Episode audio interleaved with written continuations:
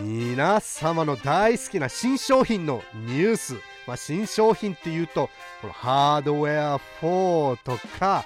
next generation platform とかサイバートラックとかでいろんなこの Investor Day のポスターの中でイーロンが手がかりを入れてる Let's get started!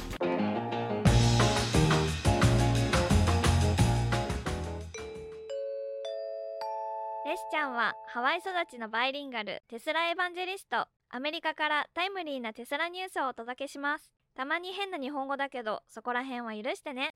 What's up, everybody? ようこそ。テスラロハのレスちゃんです。And welcome to テスラロハグルグル日本語テスラニュース。And welcome to everybody in YouTube land YouTube で見ている人たちも Welcome, welcome And welcome everybody listening on podcast ポッドキャストで聞いてる人たちにも本当にウェルカムです。はい。で、このポッドキャストって言ったらね、もちろん Apple Podcast でもダウンロードできるし、で、もちろん日本の皆様にはね、じゃあテスラの車の中には今 Apple Music がないじゃないですか。だけど Spotify があります。Spotify ポッドキャストでもダウンロードできたり、で、あとね、Google とか Amazon Music とかもね、まあ全部ポッドキャストがあるところに、えー、テスラロハチャンネル、まあこのチャンネルのね、えー、ニュースがダウンロードできるので、聞けるので、えー、気楽にどこ、どこでもね、えー見たい人はでもね、見て、YouTube で見た方がいろんなね、えー、グラフィックとかね、そういう風なのあって面白いんだけどね。まあでもそういう風な時間がない人は、運転してる間にね、ポッドキャストで、えー、さらにポッドキャストで聞いてたら、さらにこのぐたぐた、もう本当にね、耳だけで、まああのー、YouTube はね、いろんなグラフィックとか映像とかでみんなこのグタグタのところをねの気をちょっとねこっちの方に、え、向けてあんまりもしももしかしてね、えー、グタグタの、えー、ところが気がつかないかもしれないんですけどオーディオだけだったらねもう本当にこの声だけで勝負だからまあすごい辛いな。でもそこでねポッドキャストで聞いてくれてる人もいて本当に ありがとうございますっていうかなんで聞いてんのこんなグダグダみたいなね感じ。まあでも本当に聞いてくれてありがとう。ございます。そのまんま、えー、よろしくお願いします。はい。Anyway, let's get started on Hardware 4。この Hardware 4のえー、話なんですけど、皆さんもね、もうこのチャンネルを見てる人たちは、ハードウェア3、ハードウェア4と言ったらね、全部わかると思うんですけど、まあ、もちろん、初めて見てる人たちはね、これは、この、まあ、ドライビングオートパイロットトコンピューターって言ったら一番わかりますよね。で、今現在、モデル3とかモデル Y とかで、あの、新しい S と X、まだ日本でね、届いてない S と X の中は全部ジェネレーション3なんですけど、このハードウェア4がその次のさらにまたパワーアップした、まあ、プレイステーション4からプレイステーション5からみたいなね、えー、感じで考えてたら、えー、分かりやすいかな。これがね、このハードウェア4の面白い情報が入ってきたんですよね。で、このニュースはヨーロッパからなんですよ。で、ダッチ、まあ、ダッチってオーランダなんですけど、オーランダじゃなくてオランダ？まあ、オランダウィークルオーソルティから、えー、出てきた。これはね、1月20に出たものなんですけどね、これがね、アプルーバル、これは許可が取った、まあ、そこの規制の許可なんですけど、アプルーバapproval of generation four complex vehicle control system っていう、まあ、許可が下りたんですね。これは、まあ、えー、何かっていうと、まあ、 generation 4、ハードウェア4の話なんですよ。で、この approval はモデル S と X のみなんですね。まあ、このね、えー、ハードウェア4はみんなこの S と X からスタートするっていう噂はもちろん出ててまあこういう風な考え方はもちろんね、えー、最初のねライゼンが出た時も S と X からじゃないですか 12V のリチウムイオンバッテリーもね、えー、これは S と X から始まったじゃないですか。だけど、このね、プロジェクトハイランド、このネクストリフレッシュのね、モデル3のリフレッシュも、えハードウェア4が入るっていう噂はもちろん出てるんですけど、まあ、このハードウェア4が、まず、まあ、ハードウェア4がこの S と X でヨーロッパからね、えー、っていう規制もね、まあ、あのアプローバルが降りたっていうことなので、このもうハードウェア4のリリースがもう間もなくっていう感じみたいですね。で、まあ、えー、このアプローバルの中で、まあ、見てみたら、まあ、いろんなものも書いてあるんですよね。まあ、ジェネレーション3のインバーターとか、オートヘッドライトの改善とか、で、あとね、えー、トップスピードのね、えー、もっとね、もう進化してるところとかもね、書いてあるんですけど、まあ、あの一番面白いのはこのハードウェア4のアプローバルっていうことなんですけどね。で、このアプローバルの中ではいつっていうものが書いてないんですよ。だけど、これは、えー、もっとね、この3月1日のインベスターデーでもっと明らかになるかなって思うんですけどね。はい。それでは、で、もっとね、えー、このインベスターデーでこの情報がリリースされるものというと、このサイバートラックですよね。で、この新しいこのサイバートラックのリーク写真が、えー、いろんなね、まあいろんなところでネットでね、広まってるので、ちょっと見てみましょうか。はい、この写真はちょうど昨日あたりでね、えー、日本だったら一昨日になるのかな、えー、いろんな、まあいろんなところでツイッターでも、えー、ネットでもホームページ、いろんなテスラページでもね、えー、いろんな出回ってるサイバートラックの写真なんですけど、で、これはどうやってこの新しいサイバートラックのデザインがわかるかっていうと、このサイドミラーを見たらね、このサイドミラーの三角の形がしてるじゃないですか。それがね、新しい形なんですけどね。で、これはまあ大体初めてこのニアファイナルデザインの、えー、フロントから見れる写真なんですね。で、これはなぜこれはファニアファイナルデザインってわかるかっていうと、この前のね、リーク写真が出た時にイーロンがツイートを出して、この写真はまあ大体ファイナルデザインだってもうすぐ、えー、生産スタートの、えー、デザインだっていう、えー、ことをツイートしたんですよ。で、まあもうちょっとね、少しちょこちょことこうなんかね、えー、直さなきゃところが、直さなきゃいけないところがあるってイーロンが言ってたんですけど、これはもうほぼファイナルデザインっていう感じでイーロンが言ってた。だけどね、この写真の中でね、えー、一番注目してほしいのは、はい、このワイパーのサイズですよね。やっぱりこの巨大ワイパーが残ってる。はい。なので、これがニアファイナルデザインだったら、やっぱりこのサイバートラックがね、この巨大ワイパーで、えー、リリースされるんでしょうねっていうことなんですけど、はい。まあ、この巨大ワイパーのことに関してがイーロンも前も言ってたのがここがね一番イーロンが気にしてるところなんですよね。で本当はこのワイパーがね、え、使ってない時はあのフロントあボンネットのね下に入るって今のモデル3と Y とかもね同じように入れるようにできたらいいんだけどまあこれはねえー、非常に難しいデザイン的にはちょっと難しいところだって前は言ってたんですけどやっぱり改善できなかったんですね。なのでまあ、えー、とりあえずこのバージョン1のサイバートラックリリースした後にもねいろんなところでね、えー、改善されると思うんですけどこの big wiper big wiper でリリースされるんでしょうねって思うんですけどこの final design 皆さんどう思います？まあ、レスちゃんはね、えー、巨大ワイパーでも何ワイパーでも欲しい。もう本当にこのテスあのテスラサイバートラックは欲しい。なので、いつレスちゃんの出番に来るのか分かんないんですけど、まあ2023年、今年からはね、本当に limited release になって、えー、フルね、本当にランプアップは2024年になるんですけど、それでもね、えー、その後どれぐらいのね、えー、期間で、えリリースできるかって、えー、思いますけど、このね、サイバートラックもね、150万台ぐらいのね、予約が入ってるので、で、えー、テスラのね、フルキャパシティのね、全体的のテスラのゴールが200万台だとしたら、この150万台のサイバートラックだけっていう、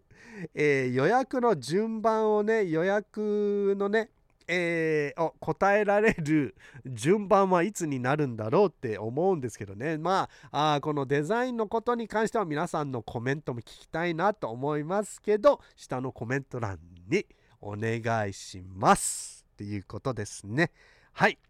で最後はですねこれはねえー、結構面白い噂なんですけど、まあ本当にね、これは噂っていうことで、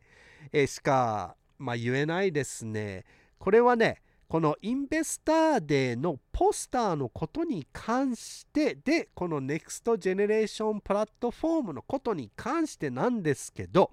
はい。まず、この Investor Day のポスターを見てみましょう。この噂はね、まあ、最初にこの Rob Maurer のポッドキャストで初めて聞いたんですけど、この Investor Day の字を見てください。はい。で、あ上のラインのね、 Investor で書いてるラインをよくね、細かく見てみたら、なぜこの t と o が光ってないのか。まあ他のね、字が光ってるじゃないですか。t と o だけ光ってない。そして下の d を見てみたら y が光ってないんですよね。そうしたらね、この t と o と y をえー、パイナップルアップルペンみたいに「うん」ってね くっつけたら何ていう字言葉になりますか？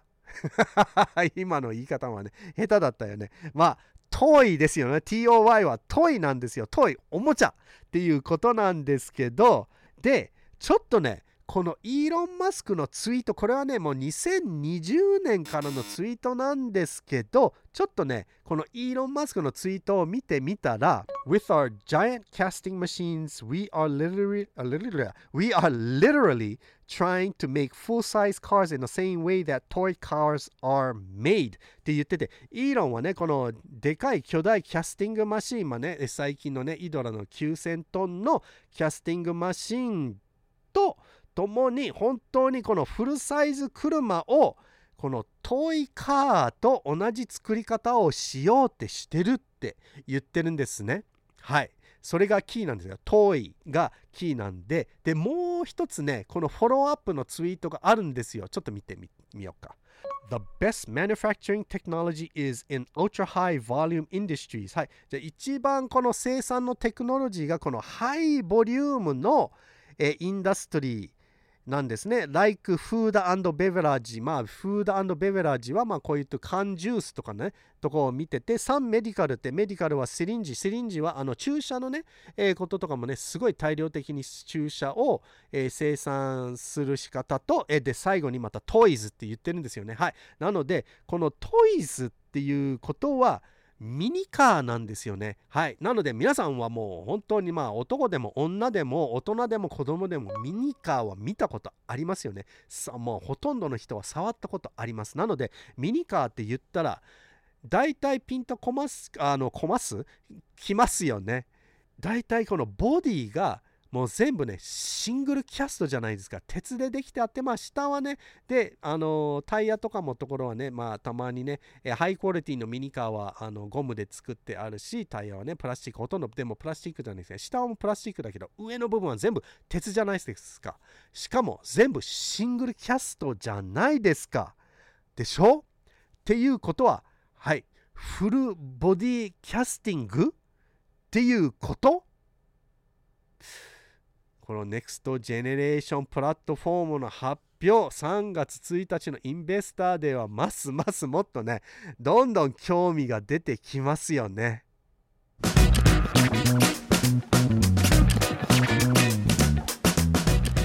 まあ皆さんもねもしかしてレスちゃんこれはもう考えすぎだよとかねまあ思う人もいっぱいいると思うんですけどだけどねイーロンはねこういう風なちょっとね謎謎とかパズルとかね大好きなんですよ。なのでまあいろんなところでねえー、よくこういうポスターとかそういうものにイーロンもねちょっとね手がかりを、えー、落ちる落ちる？ん？手がかりをあ落ちていく？落としていく？まあ、ケースもね、多いんですよね。なので、まあ、これはね、まあ、手がかりを、えー、落としてるか、まあ、本当に考えすぎかっていうのもね、本当にね、えー、わかんないんですけど、だけどね、一つは確かなのは、こういう予想するのも楽しいですよね。はい。で、まあ、これね、あの、本当にね、こういう風なものも、えー、見ていく、考えていくっていうのも、えー、一つのねこのテスラの楽しみ方もあるんですけどね。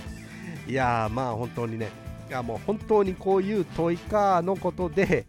えーこういう手がかりを落としてるんだったらもう本当にこのイーロン・マスクも面白い人だよなって思うんですけどね。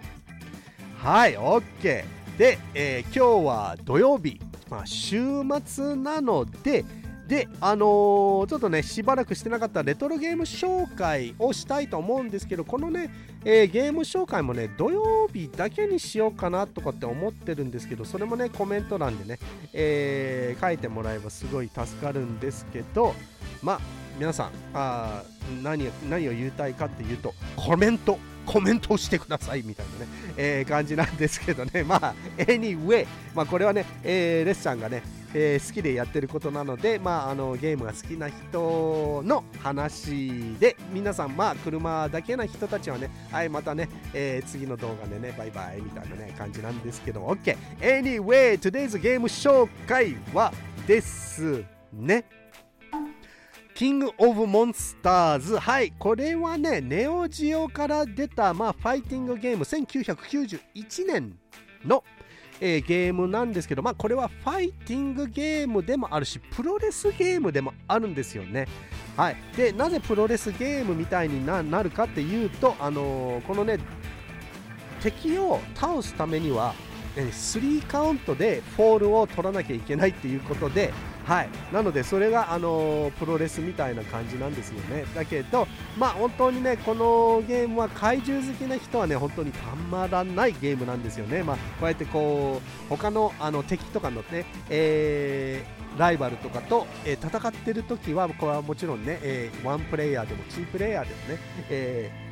遊べるゲームなんですけど周りのねビルとかもね壊しながらとかね街をぐちゃぐちゃにしながらっていうゲームなんでそれで怪獣ね皆さん怪獣好きな人はまあいろんな本当にもう小さい時からね、えーなんかこのなんかセットでビルがあるところをこうやってもう自分でこうやって壊しに、えー壊したいなっていう夢がみんなねあの男の子だったらあったと思うんですけどね。モデスちゃんもねこういう風なの今でもねそういう風なのもね なんかこう潰す時に例えばアマゾンから来る、えー段ボールの箱が来る時にこうやって足でガーンって、えー潰す時もねそういう楽しみ方も、えーあってね。まあそういうすごいオタクの楽しみ方なのかなとかって思うんですけど。まあレスちゃんもね、えーまああのスター・ウォーズファンでみんな知ってると思うんですけどまあこうやって SF とかねアニメとかね怪獣ファンなのではい。なのでこのキングオブモンスターズ、まあ、この怪獣のジャンルがね結構ね、えーとストライクゾーンっていうことなんですけど、まあ、それだけね、まあ、それ以上なところがなんか特別に何かあったかって面白いトリビアがあったかっていうとない。っていうことでそれだけキングオブモンスターズ。あちなみにね後ろに、えーあの流れてるゲームはキングオブモンスターズ2なんですね。なので1ではなく、えー2です。で1は1991年でリリースされたんですけどね。はい。っていうことで皆さんはい。まああのこのね鼻声でねみんな聞いてる人はレスちゃん大丈夫なの？って言ってもう本当にねもう本当に大丈夫なの。えー鼻が詰まってるだけなので、まあ、もうすぐね、えー花粉シーズンも入っていくから皆さんもね本当に体調を気をつけてくださいね。はい。皆さん面白かったですか？面白かったらぜひタムズアップを押して登録してない人はぜひぜひ登録してくださいね。これはね YouTube で見てる人たちですよ。あなたですよ。はい。OK それでは皆さん最後まで見てくれてありがとうございます。次の動画で。See you later フォルクスワーゲンクンクンクンガレージ入って大回転。オート。